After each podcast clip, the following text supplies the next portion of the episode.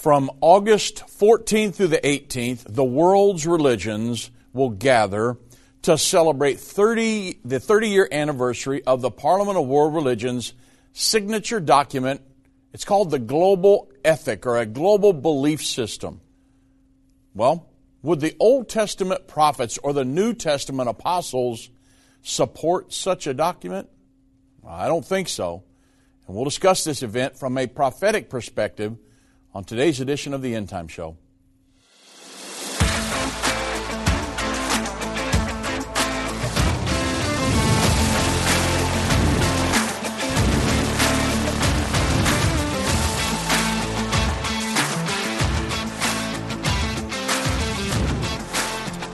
Well, good afternoon, everybody. I'm Dave Robbins with End Time Ministries. Thank you so much for joining me on this edition of the End Time Show. You know, prophecies foretell a world religious system that's going to be established just prior to the second coming of Jesus Christ. And my question to you is Are you or your church or your religious affiliation getting caught up in that? There are many religious entities, even here in the United States, evangelical ministries that are getting caught up in this world religious uh, interfaithism, ecumenism, and it's something that you're not going to want to be a part of in the end time. Now, my question to you is because it's false doctrine, let's just call it what it is. And what does God think about false doctrine? You remember the story of Elijah up on Mount Carmel. I just stood there the other day. I was up on Mount Carmel where Elijah and the prophets of Baal went at it. You remember the story? Well, Ahab was king of Israel. And back then, and he had a wife by the name of Jezebel. Many of you would recognize her. Well, they were both ungodly. But Jezebel was the stronger of the two, and she drove Ahab to do things that he should not have done. Now, I'm not going to go into the whole story, but to make it short, because of this, God said to Elijah the prophet, Declare that it will not rain for the next three years in Israel. Well, then he hid himself and ran away, right? well, he actually was taken care of by a widow. A widow. Many of you know the story. That, that uh, you all know how the meal did not stop in the barrel, the oil did not stop in the cruse.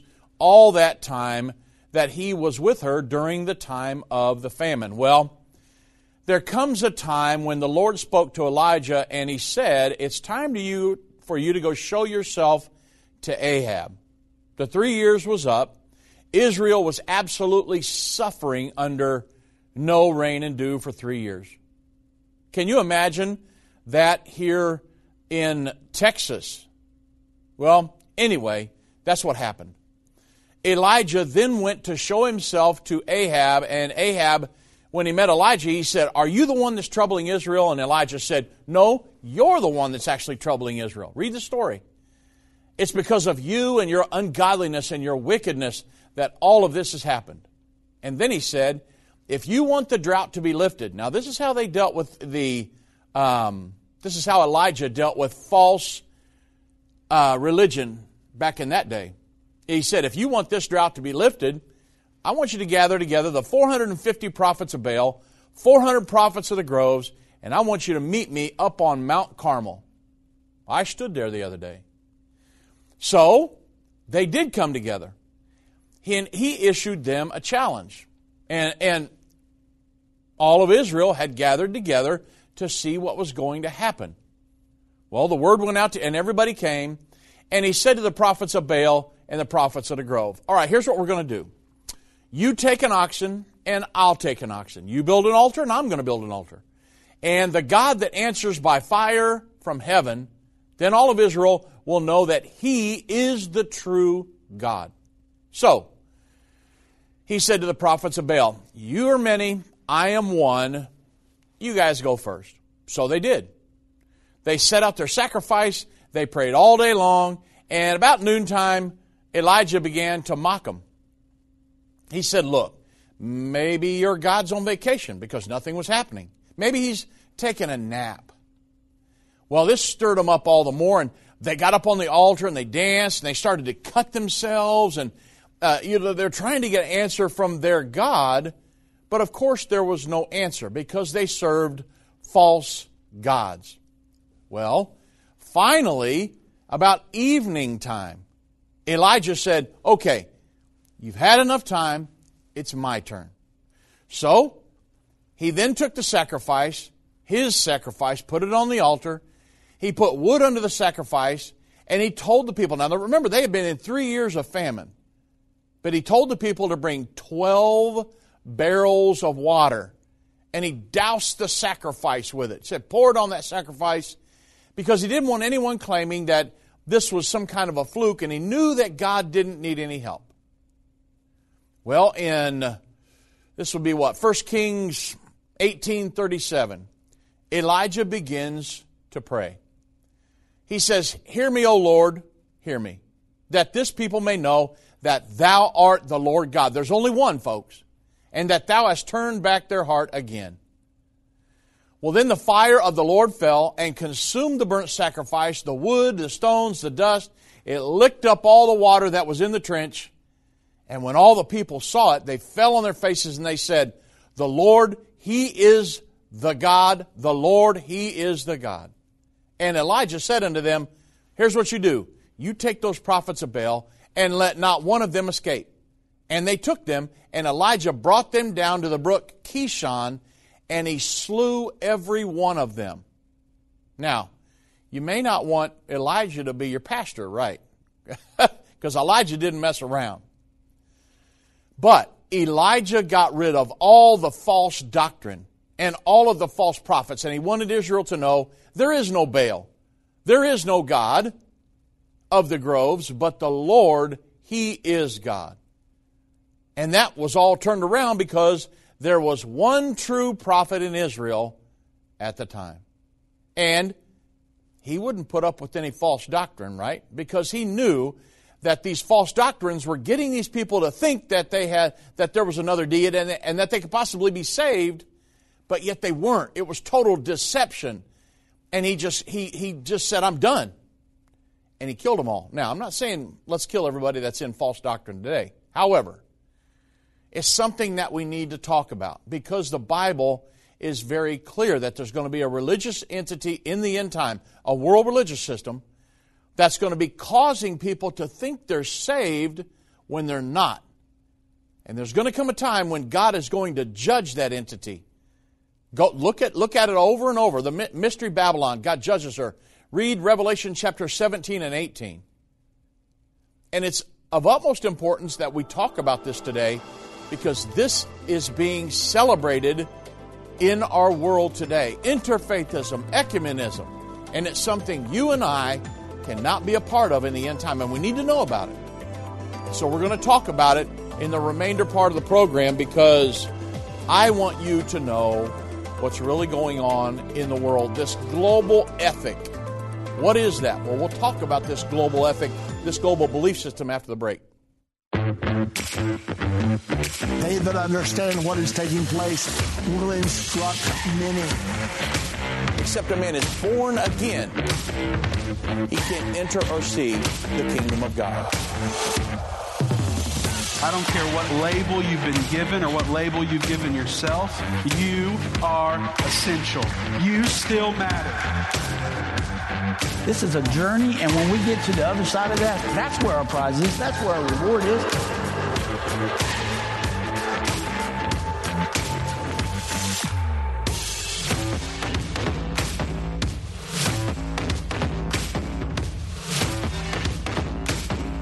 End time is not going anywhere.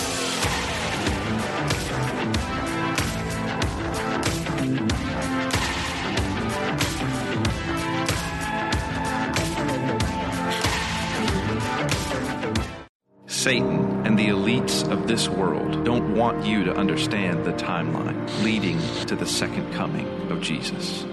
You can pinpoint where we are in the end time understand how you fit in, and be filled with hope in God's plan by watching The Future According to Bible Prophecy.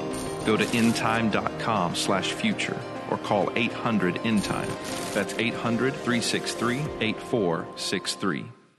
What if you could understand Bible prophecy? Dave Robbins, the host of the End Time Show's TV and radio programs, is holding a free prophecy conference near you. Gain peace and understanding about what the Bible says concerning end time prophecy. Call 1-800-END-TIME or go to endtime.com slash events to see when Dave will be in a location near you.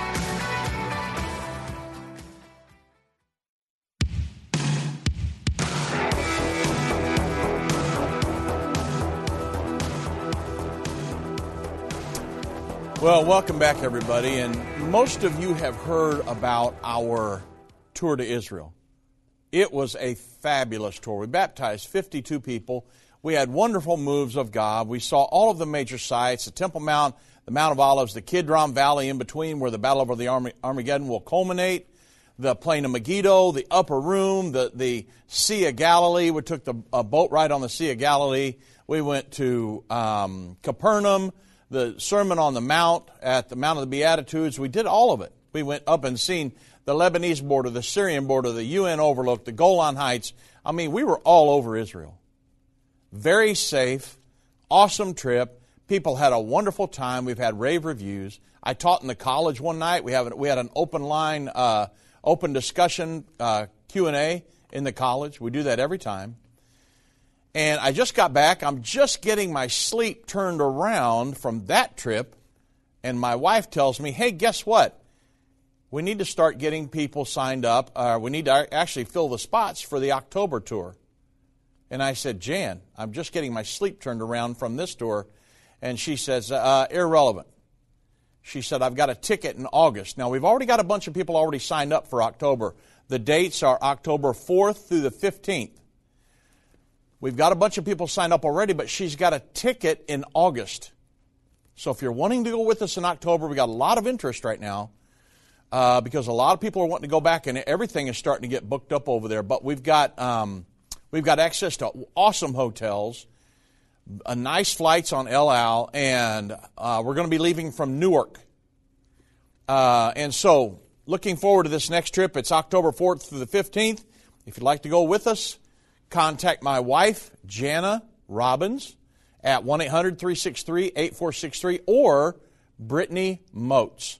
And they can get you signed up, and she's got a ticket in August. So, got a couple, two or three months here, but uh, it's gonna, it'll come up really quick. Believe me, it, it does every single time. And um, so make sure you get it in because we only take 80 to 100. We took 83 people this last time, and it was an awesome tour. So looking forward to the one coming up here in October 4th through the 15th. Now, back to our uh, lesson here. You saw how Elijah took care of the false prophets in his day, right? The false religion. He said, "Hey, I'm you. We're gonna. I'm gonna show you who God is, and then I'm to take care of these false prophets." Well, that was pretty radical, and you know we would not really condone going out and killing all the false prophets today. However, God does not smile on false prophets. You say, well, Dave, that was back in the Old Testament, and those guys were pretty harsh back then, you know. What about the New Testament? What about the apostles? Well, in Galatians 1 6 through 9, you say, well, the, the, the apostles, they probably would have been a little more lenient on the false religious system, right? Well, Galatians 1 6 through 9, Bible says, I marvel that you are so soon removed from him that called you into the grace of Christ unto another gospel, which is not another, but there be some that trouble you and would pervert the gospel of Christ. But though we, or an angel from heaven, preach any other gospel unto you, that which we have preached unto you, let him be accursed. As we said before, so say I now again, if any man preach any other gospel unto you than that ye have received, let him be accursed. Now, this is New Testament. It's not Old Testament. They're saying, uh, even if an angel comes preaching unto you, let him be accursed. They, God, nor the apostles, nor the Old Testament prophets, they didn't put up with false prophets, false doctrine, because they knew that the doctrine is necessary for salvation. You say, whoa, whoa, whoa where, where's that found? Okay. 1 Timothy 4.16. The Bible says, Take heed unto thyself and unto the doctrine. Continue in them, for in doing this thou shalt both save thyself and them that hear ye. Now, you know, folks, there is a move in the earth to sweep the doctrines under the rug. Let's just let God sort all that out sometime in the future, maybe after the rapture, after the second coming, somehow beyond the, the um, great white throne. Let's let God sort all them doctrines out later on. Let's just sweep them under the rug and let's just all love each other and get along and create this world religion, interfaithism, ecumenism, and let's just all get along. Let's, let's just kind of sink our narrow differences and let's just all get along, right? No, no, no, no. The Bible says hold to those doctrines and teach them because in doing so, you'll save yourself and them that hear you. You say, well, what doctrines are you talking about, Dave? Well, remember in Hebrews chapter 6, verse 1 through 2. That you remember the doctrines. God is one and is a spirit. You know what? Let me read that to you real quick. I want to make sure that you get it here. If you look in Hebrews 6 1 through 2, says, Therefore, leaving the principles of the doctrine of Christ, let us go on unto perfection, not laying, again, the foundation of repentance from dead works, faith towards God, of the doctrine of baptisms, laying on of hands, of the resurrection of the dead, and of eternal judgment. So now, you say there are some solid doctrines there. Absolutely. God is one. These are the foundational doctrines of the Bible. Now, there may be more, but I wanted to give you just the top ones. God is one, and He is an invisible spirit. The Bible says God is a spirit. They that worship him must worship him in spirit and in truth. So there's only one God. Deuteronomy 6 4. Hear, O Israel, the Lord our God is one Lord. That's it. So now, if you were to enter into covenant with somebody who believes in thousands of gods, it doesn't work. It never will work. Right? How do you do that? Well, you've got to brush so much of uh, the doctrinal beliefs of the Bible, you'd have to sweep them under the rug to be able to start saying, well, let's just all get along, sink our narrow differences for the cause of the world community. say, is that what they're really trying to do? I'm going to prove that to you in just a moment. So, these foundational belief systems, these foundational doctrines that the apostles said, don't move off of these. That God is one and He is an invisible spirit. Number two, the deity of Jesus Christ. Many religions do not believe Jesus Christ was God manifest in the flesh or that he died on the cross. And then, of course, the name of Jesus. The Bible says, Neither is there salvation in any other, for there's no other uh, name under heaven given among men whereby we must be saved. The name of Jesus. All power in heaven and earth is given unto that name. All you do in word or deed, do in the name of Jesus Christ. He didn't give another name. Not in my Bible. Then, of course, salvation, obeying the gospel. I'm talking about foundational doctrines, people. Repentance, baptism, receiving the Holy Spirit, miracles and gifts of the Spirit, laying on of hands, holiness and Christian living, the resurrection, judgment, and eternity. Now, these are foundational docu- doc- doctrines. You move off of them, and you, are going to be stuck. And that's just to name a few.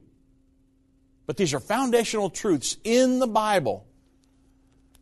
And oh, what a book this is. Now, the reason I wanted to talk to this about this today is because I am in local, national, and world news pretty much all day long, every day. occasionally on a Saturday, I will do something with my granddaughters, and, and but on Sunday I, we go to church, and then I get back on my computer and I'm in the news, folks. So, I'm reading about all of these huge interfaith gatherings around the world, and I want to ask you how do you think the prophet Elijah would fit into today's interfaith movement? I mean, just ask yourself that question. I mean, he probably wouldn't fit in too good, would he? I mean, he was just a, you know, he was a firebrand. And he said, no, no, no, no. Not going to put up with that stuff. We're going to teach the truth, and that's it. We're going to know who God is. God will reveal himself. You put your sacrifice up there, and I'll put mine. And the, the sacrifice that's consumed by God, that's the God. That's the only one true God. And then he had him come out and dump barrels and barrels and barrels and barrels of water on his sacrifice, and God still come down and consume the whole thing. So we know who the one true God is, and we're going to serve him. It, it, irregardless, everybody, of what the majority's doing, you can be in the minority, but as long as you're right, that's good.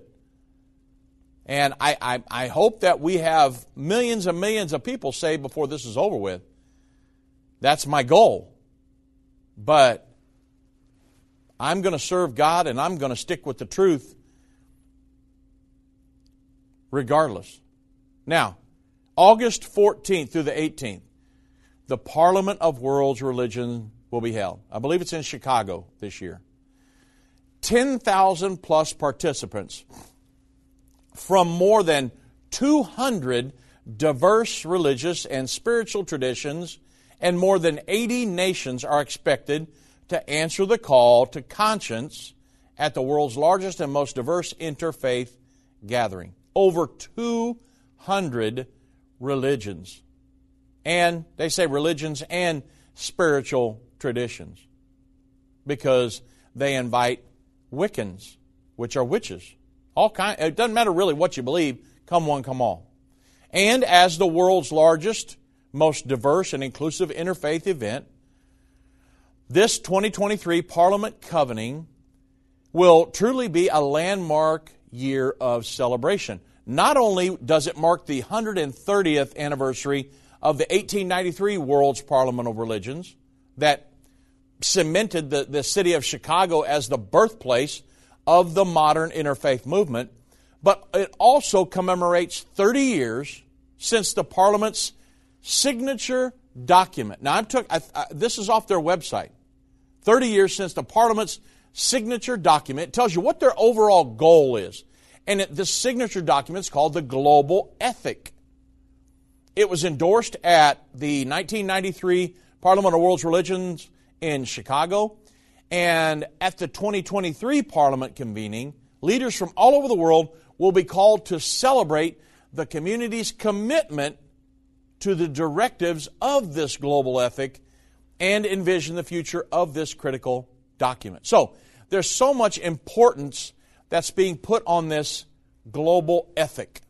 Now, what is the declaration of this global ethic?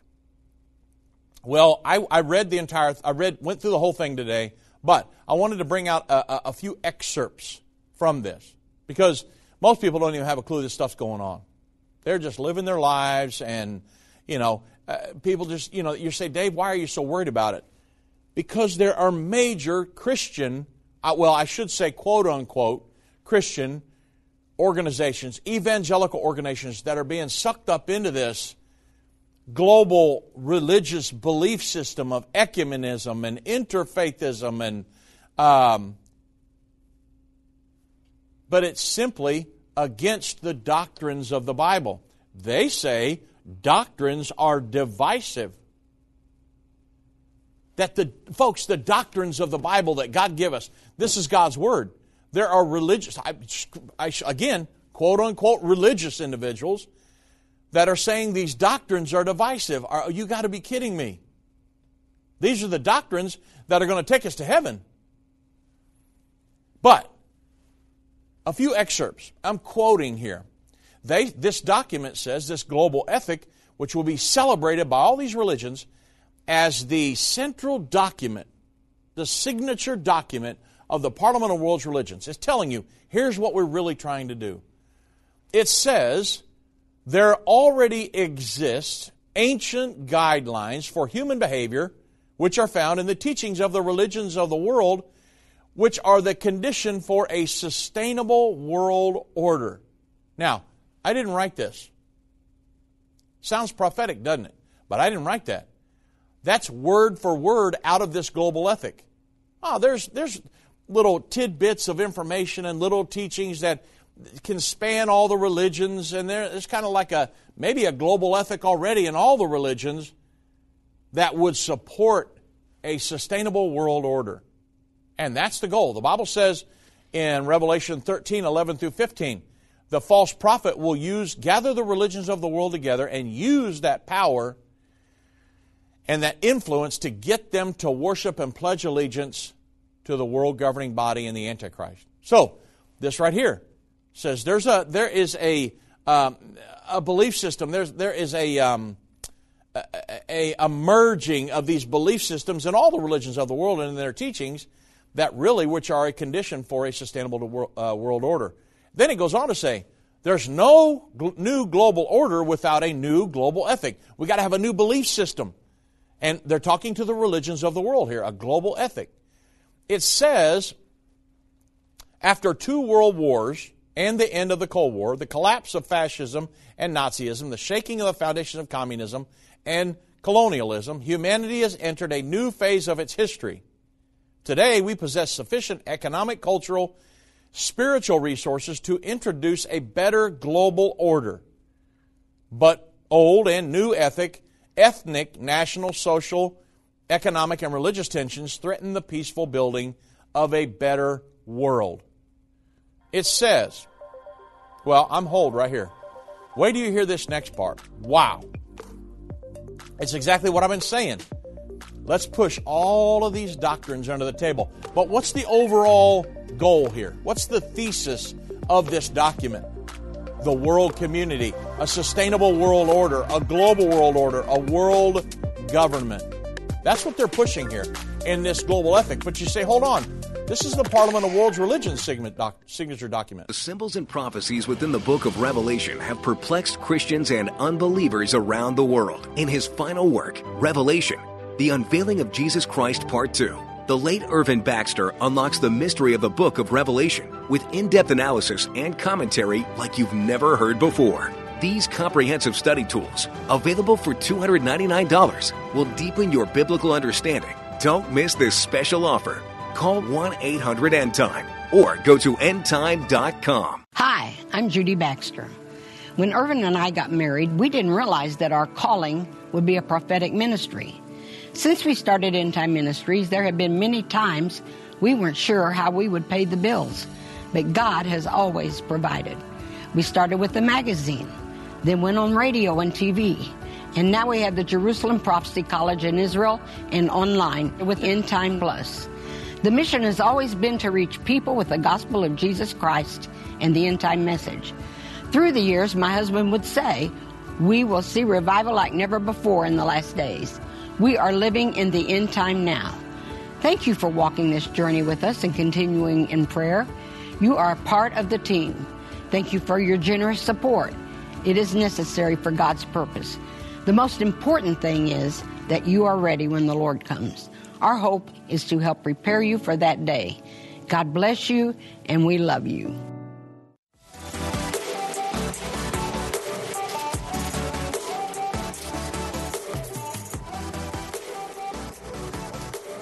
You know, everybody, I, as I read through this document, it sounds like a document of, like a world government document, something they might put out uh, for their spin of the Sustainable Development Goals or something like that, the socialistic blueprint of the United Nations to run the entire world and global, globally govern everybody. But no, this is the global ethic that's being celebrated at the Parliament of World's Religions. And they go on to say, this is a very, very key statement. We must sink our narrow differences. Now they're talking about people that worship, that are Wiccans, which are witches, that worship, people that worship thousands of gods, people that worship the earth. And then there are people that are quote unquote Christians there. And they say, well, we must sink our narrow differences for the cause of the world community. They're trying to create a new world order. That's what they're trying to do. And they've got to get the religions of the world united in this effort. It, um, so we must sink our narrow differences for the cause of the world community, practicing a culture of solidarity and relatedness. So, wow, sink our narrow differences. Now, narrow differences. Well, narrow differences like what? Was Jesus God or was he not? Now, that's not a narrow difference, folks. You've got to believe and know who Jesus really is. He was God manifest in the flesh. The Bible says God was in Christ reconciling the world unto him. But to the parliament of the world's religions, that's not necessarily, you know, let's sink our narrow differences. Or, was Jesus the Messiah or was he not? Most religions don't believe that. So, how do you coexist? You ever seen them bumper stickers? The weird coexist with the star and all this on it? And the, the Muslim crescent coexist. How do you do that when others don't even believe Jesus Christ was the Messiah or that he died, buried, and rose again? Was he crucified on the cross or was he not? I'm talking, they, they say these are just, those are just narrow differences. Those aren't, folks, these are foundational to your belief system as a Christian. Or is Allah God, or is Jehovah God, or Brahma God? I mean, narrow differences is what they said in this global ethic. Why? So the internationalists can realize the dream of a world community and a one world government. This is the thinking that is driving interfaithism. You said, well, hold on a minute. I thought they just wanted peace in the world. Look at their global ethic.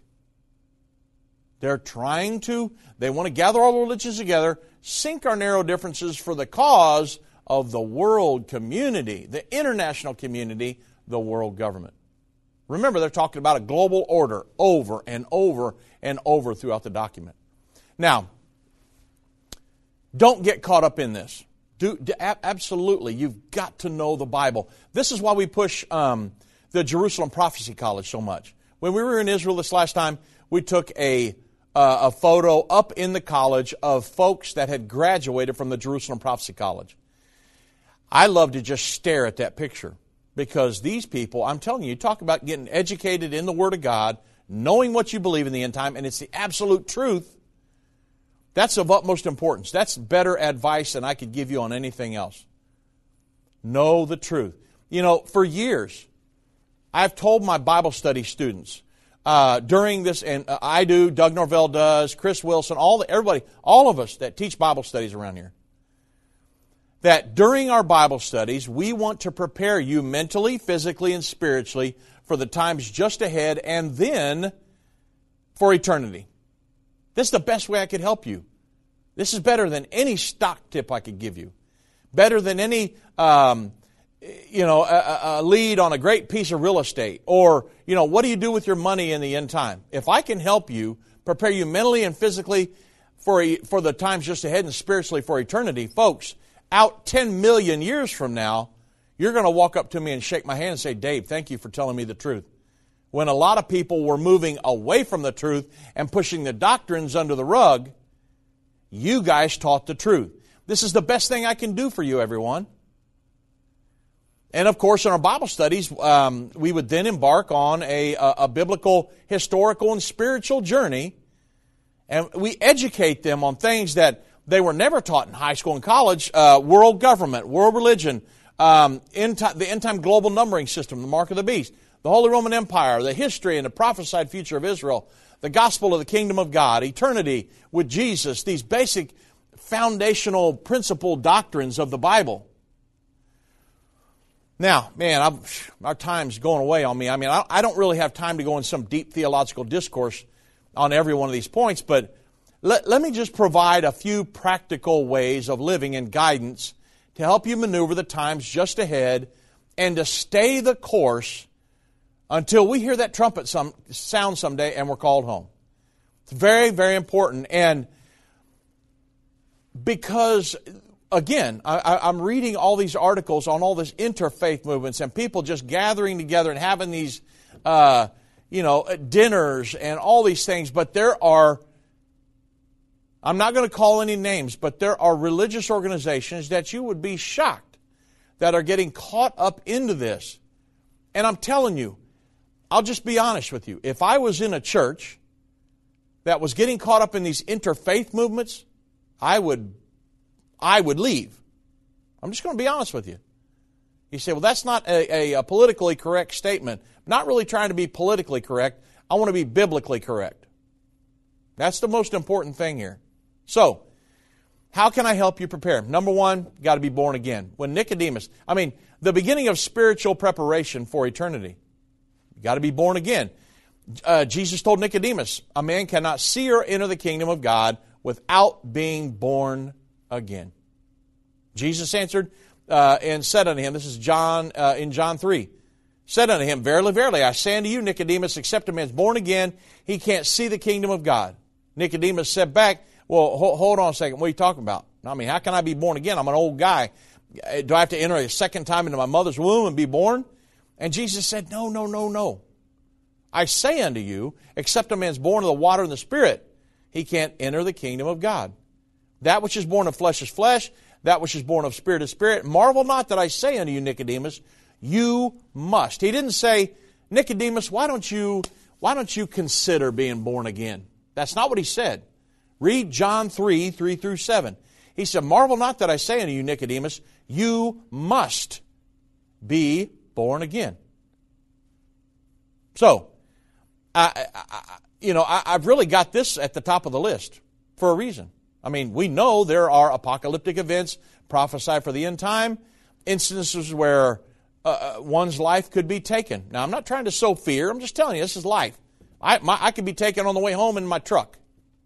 However, we also know the Lord could call any one of us home at any time. So, why wait? I mean, you know, the, Bible says, Behold, now is the accepted time. Behold, now is the day of salvation. That's uh, 2 Corinthians 6 2. And, um, man, my time is just flying here.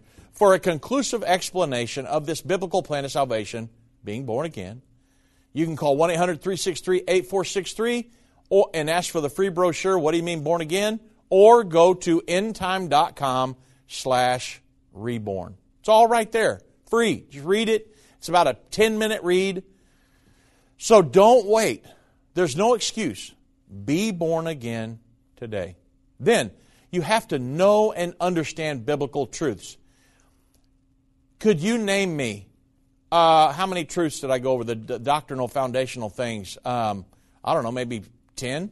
Could you name me three of them? Think about it. John 8 32. You say, well, how do I know about my church uh, if they're getting caught up in this interfaithism and ecumenism and, you know, what do I do? How do I know? The Bible says, John 8 32, you shall know the truth, and the truth shall make you free. This is why we push the Jerusalem Prophecy College. It's very inexpensive. You can go through that, and it'll take you from spiritual infancy to spiritual maturity. Listen to me. I deal with all kinds of people, everybody from a drug addict to a Catholic priest. I've dealt with everybody in between. Okay? Working here at the ministry, doing what we do, everybody. And I have found that people, you would be shocked at the people you thought would know the Bible in and out. They just, man, uh, they just got to be so biblically literate, and that's simply not the case. When you get below the surface knowledge, you can find out a lot of people are, are biblically illiterate. And so the Jerusalem Prophecy College is designed to bring you from spiritual, biblical infancy to spiritual maturity very quick. The overall thesis of the Bible. How can I be saved? The, the one God. What's, what did God want to do? Why, what, where did I come from? Why am I here? Where am I going? What's my whole reason for existence? What, how my, what's my relationship with my fellow man? How do I get a better relationship with God? All these things. People who don't know the truth, they're in bondage. And this is going to impede one's ability to fulfill God's purpose in your life throughout the end time uh, John 5.39, Bible says, Search the Scriptures, for in them they, you think you have eternal life, but these are they that testify of me. And you've got to, you got to know your Bible. Wow. The Bible is the only book. There aren't even two books. Okay? Now, a, a lot of times when I get in a biblical discussion with somebody, they'll say, well, so and so wrote this, or this writer back in 1920 said this, or this writer said that. And I'm like, look, if we're going to have a conversation about prophecy or whatever, let's stick with the Word of God. Yeah, but th- you know this this writer over here said such and such. I'm like, I, I I don't doubt that he's a good person or she, but if you're going to try to pull me off what I believe, you got to show me in the Bible. There's no self help book. There's no religious book. Folks, we got to get back to the Word of God. This book is your roadmap to heaven. This is the only book that can reveal how many gods there are, one, that can share the story of that one God's redemptive plan for the human race, that can um, show you how to be saved, that can teach you how to live as a Christian once you're saved, preparing you for eternity. That can, this is the only book that can give you the knowledge and the confidence to teach and lead others to Christ. It's the only book that can um, tell you which church is true and which is false. You say, but, but my church has a sign out front that says church. Well, I'm sorry to have to tell you this, but not every church that has a sign out front that says church is a true church. You need to make sure that you're going to a church that teaches the truth. You say, but, well, well Dave, you're stepping on my toes a little bit. Listen to me. I, I know what I'm talking about. And when you get into these end times, the Bible says there's going to be a false church that's established. And God's going to judge that entity before it's over with. Revelation 18:4, the Bible says, Come out of her, my people. There are people in all these churches that love God, they're doing their best to serve God, they're sincere, but they were never taught some things that are in the Word of God because some of these religions now are moving off of this. Folks, there are people that are ordaining LGBTQ members in their pulpits. The Methodist Church is splitting wide open because of this. I read the other day where there are there over the last year there are 4,000 congregations have left the Methodist Church because they're starting to ordain um, or to, to, be sympathetic and to maybe kind of um, allow uh, LGBTQ members to participate in their church services and different things. So people are breaking off of that because they realize it's not in the Word of God. I've been part of the End Time family from the beginning over 30 years ago when my parents, Irvin and Judy Baxter, began ministry from the recliner in our living room. My name is Jana Robbins. I have the pleasure of connecting with our incredible partners every day. End Time is a small nonprofit that runs a high traffic website, a daily TV and radio show, the Prophecy College in Jerusalem, and more. Although we have less than 30 team members, we are able to serve tens of millions of people each month. We survive on the goodness of God and donations averaging about $50. If everyone hearing this message gave $22, our financial needs would be met for the year. If you only give to one cause per month, please consider partnering with End Time to help get the message of our soon coming King out to the world. Call us at 1 800 End Time to give today or go to endtime.com to become a monthly or one time partner.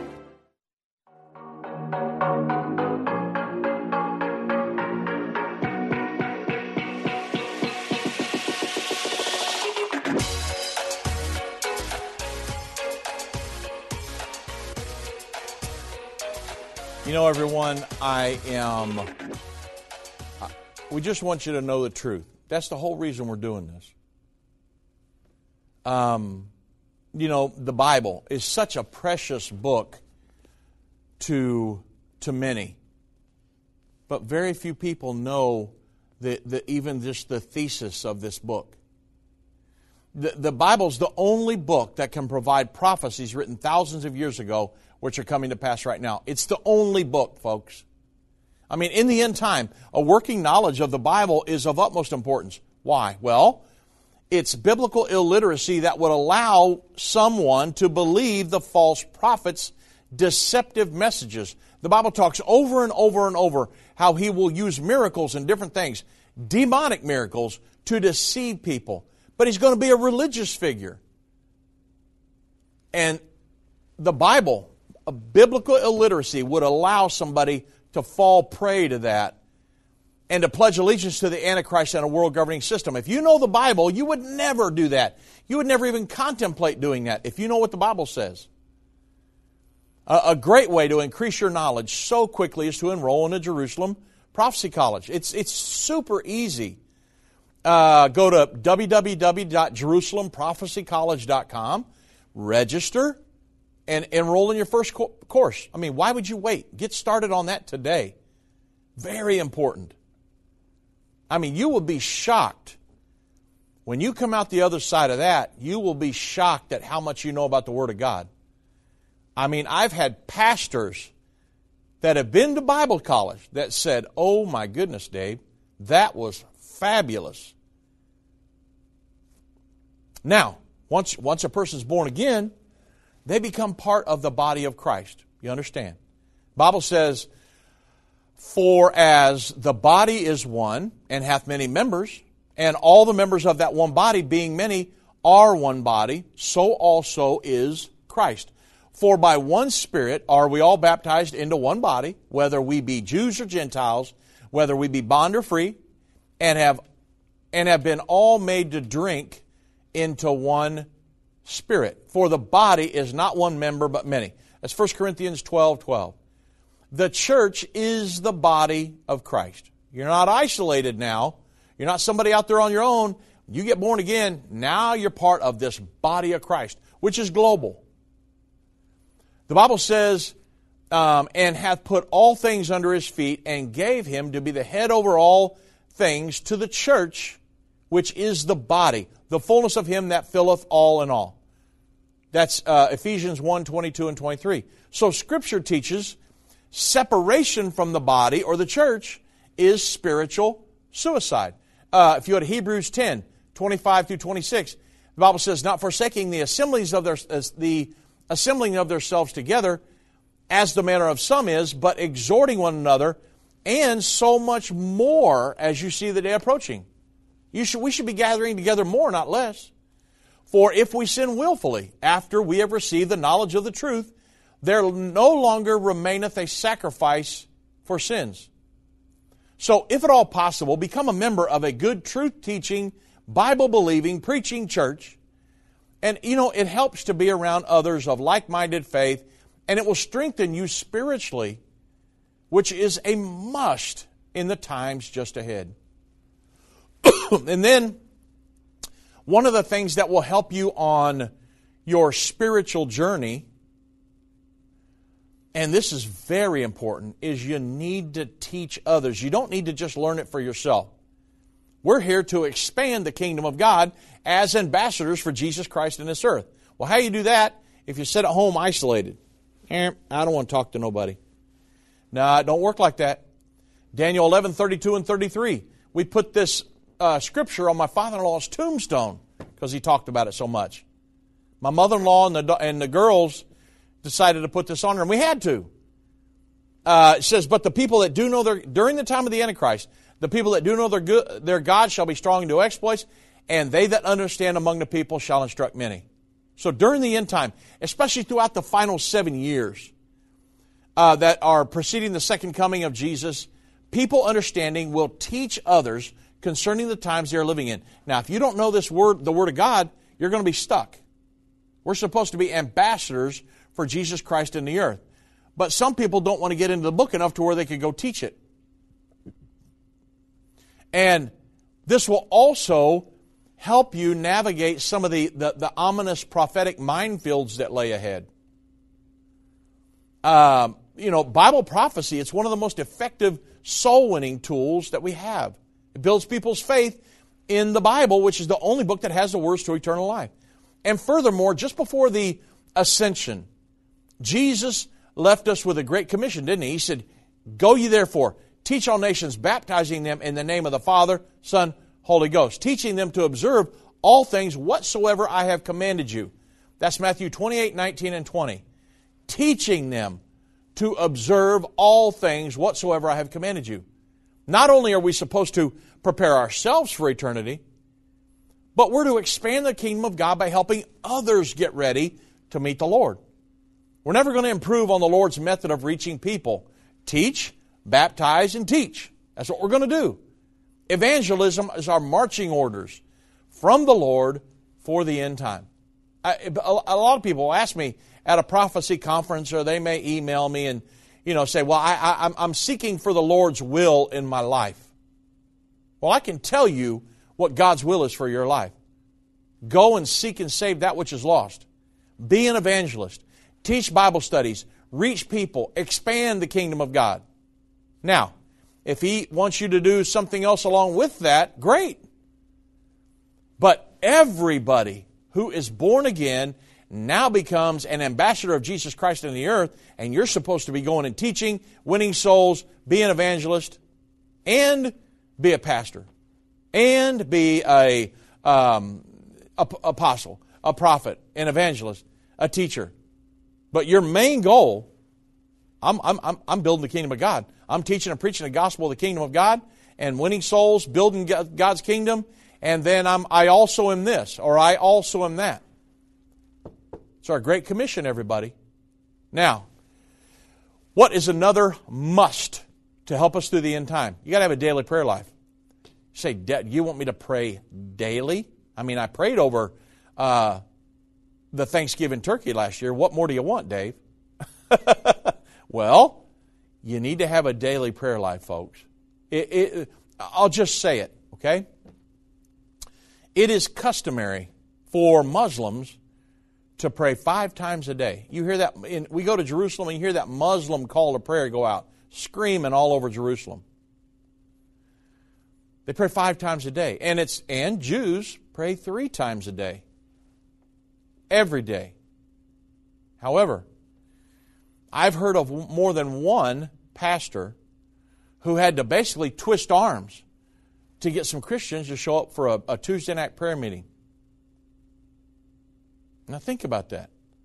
They say they're a Christian, they love God, and I want to go to heaven to be with Him forever, but you're asking me to talk to Him on a daily basis? Oh, Dave, you're stabbing me. No. You're supposed to pray daily, folks. The Bible, it's, the Bible talks about prayer, a daily prayer life. The, the Bible talks about your daily relationship with the Lord. Uh, you know, and I, I don't, really don't have the time here to go through all the scriptures, but I, I do want to share one. Jesus taught a parable about the um, fervent daily prayer. It's in Luke 18, 1 through 8. He said, the Bible says, Then he spoke a parable unto them that men ought always to pray and not lose heart, saying, There, is, there was a certain man, uh, certain, um, in a certain city, there was a judge who did not fear God or regard man. Now there was a widow in that city, and she came to him saying, Get justice for me, for my adversary. There's this guy that's been bugging me, or this lady, and oh man, I just, I, I you know, I, I need some help here. I need justice. And he would not for a while, but afterward he said within himself, Look, though I don't fear God or regard man, yet because this widow is just, she troubles me, I'm going to avenge her at day after day. Now, Jesus is teaching this parable lest by her continual coming that she wearies me. Then the Lord said, Hear what the unjust judge said. And shall God not avenge his own elect who cry out to him day and night, though he bears long with them? I tell you that he will avenge them speedily. Nevertheless, when the Son of Man comes, will he really find faith on the earth? Now, Jesus, folks, this is how Jesus wants us to pray on a daily basis. In the end time, You'll also need to be a spirit led, praying often enough in the spirit that the Lord will begin to impress things on your mind, on your spirit, and this is how the Lord leads you by His Spirit. Uh, Romans 8 14 says, For as many as are led by the Spirit of God, they're the sons of God. So, over the next several years, it is essential that you learn to be spirit led, and it's impossible to be led by the Spirit as a Christian without a daily prayer life. If you're, if you're not talking to God, it's impossible to be spirit led. And in the end time, uh, you got to place your hope and faith and trust in Jesus Christ. I mean, uh, we all, we're all faced circumstances in, uh, in our, our finite minds simply cannot and will not be able to ever have a solution for. God puts those times in your life. Certainly, anyone living as a Christian has experienced these situations. Um, the, the, there, there, are times when uh, our only option will be to rely on Jesus to intervene. I mean, when it comes to a health crisis or a sometimes there's a financial crisis that you just are, you're in a bind. You have nobody to turn to, and you say, "God, help me." And I've had God supply financial needs. I've had Him heal my family, and I've seen great miracles. And this is one reason why a daily prayer life is so important. You say, Do I have to pray 10 hours a day? No. Start off with just five minutes in the morning. God, I am so thankful that you allowed me to get up this morning, that my heart is beating. I'm breathing. I've got a job. I've got a loving wife, uh, unless you aren't married yet. Whatever. I'm just saying, you, you've got a million reasons to thank God.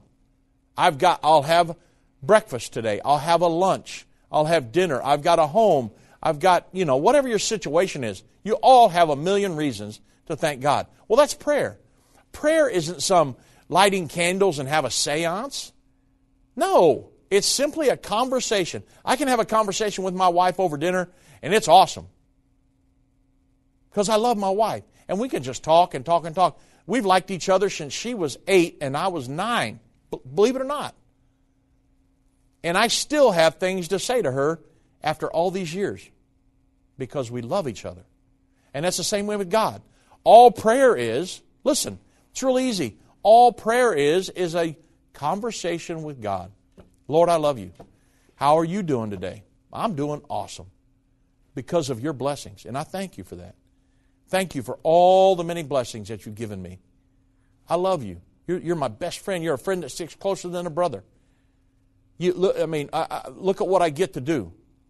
Look at all the people that I'm helping because I have your word in my heart. That's, that's prayer, folks. It's easy. And it allows God to lead and guide us because eventually He'll start impressing things on your mind. Dave, I really want you to do this. No, I want you to go here and talk to this person. And it, it, it allows us to lead and guide us by His Spirit, which is of utmost importance now and throughout the times just ahead. So, folks, don't go off of the doctrines of the Bible. It's of utmost importance. Know and understand your Bible because there are forces in the earth that are trying to pull us off of that and into these big interfaith and interfaith movements, and it's absolutely not something you're going to want to be a part of in the end time. God bless you all. We love you, and we'll see you back in here tomorrow.